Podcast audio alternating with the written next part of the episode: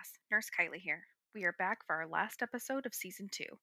This has been a wonderful yet busy term, so I'll be taking a little time off to focus on some course revisions, as well as some new content for this podcast. I just want to say thank you for listening and for your support while I take this hiatus. Now, to get to today's topic crucial conversations.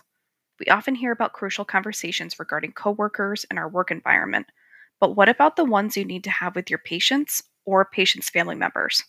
Now, those are some crucial conversations. In this episode, we are going to discuss the role of the RN in those conversations and how best to navigate those difficult yet oh so important conversations. This episode is going to be short because honestly, the answers are pretty simple, despite the challenges you may face. As always, this episode is facilitated by Brunner and Suddarth's textbook of medical surgical nursing by Hinkle and Cheever, this time, chapter 16.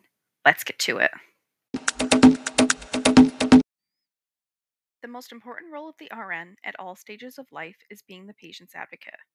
Knowing and honoring the wishes of the patient is the most crucial aspect of caring for someone, especially at the end of their life.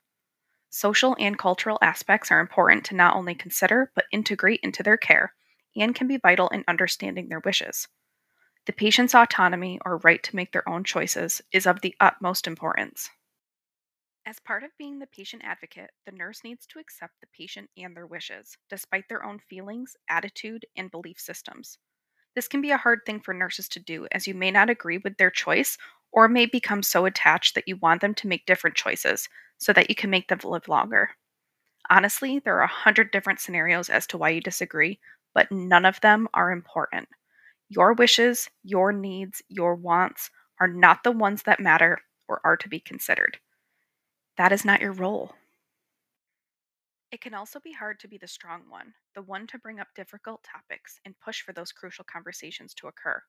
Often, families, including the patient, are in denial of the prognosis and refuse to acknowledge the inevitable. As death and dying are a sensitive and almost taboo subject, at least here in the United States, it is oftentimes the nurse who broaches the topic and begins to break down the denial barriers. It is after the barriers have begun breaking down when the air clears and the various types of care become options. Palliative care is one approach to end of life care. It encompasses symptom management, psychosocial care, and spiritual support that allows the quality of life at the end of life to be enhanced. Hospice is considered the gold standard for this type of care and can be completed at home or within certain facilities. Hinkle and Cheever states that palliative care and hospice care have been recognized as important bridges between cure oriented treatment and the needs of the terminally ill patients and their families for comprehensive care in the final years, months, or weeks of life. The nurse plays an important role in this bridge to ensure that all aspects of care are integrated into the patient's plan for care. Nursing care of the terminally ill is multifaceted. The psychosocial needs of the patient, including their culture, is important to keep in mind. Communication is another aspect of care that is deeply embedded within the care plan, as education and providing information to the patient and their family are vital nursing interventions. The nurse may need to communicate with several different groups when advocating for the patient, including spiritual leaders, providers, colleagues, and non medical colleagues. Understanding the cultural beliefs of the patient greatly factors into how information is communicated, when it is communicated, and to whom information can be communicated to.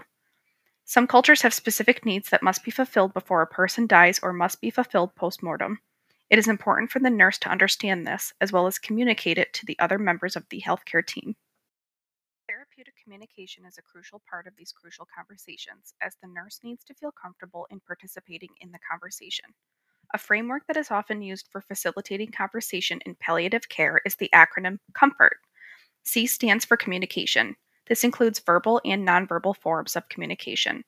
O stands for orientation, orienting the situation, including literacy, vulnerabilities, and cultural sensitivity. M stands for mindfulness, being present, actively listening, and leaving biases aside. F stands for family, just as important as the patient and should be included in creating goals. The second O stands for openings, address areas of opportunity, including spiritual needs. R stands for relating, prioritizing the turning points, understanding the conversations need to happen multiple times. And lastly, T stands for team. This includes the interdisciplinary team, patient, and family, which ensures continuity of care.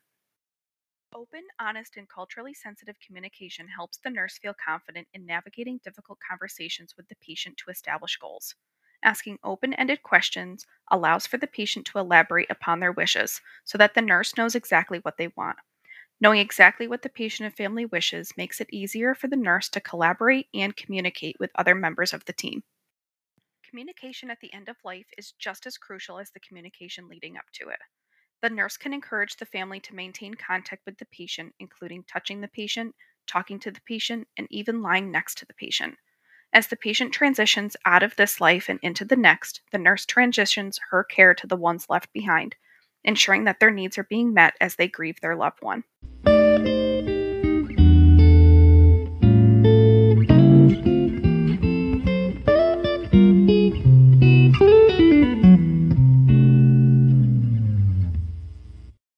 As we end this conversation today, I just wanted to take a minute to say thank you.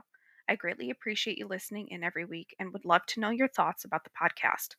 For my Spotify listeners, I have utilized the Q&A aspect to learn more about what you think I should cover in my upcoming episodes and your overall thoughts on the podcast. I will be back with new content in a couple of weeks, so please share your thoughts sooner rather than later so I can implement your ideas. I wish you success in a great couple of weeks. And, as always, keep on accelerating. Thank you.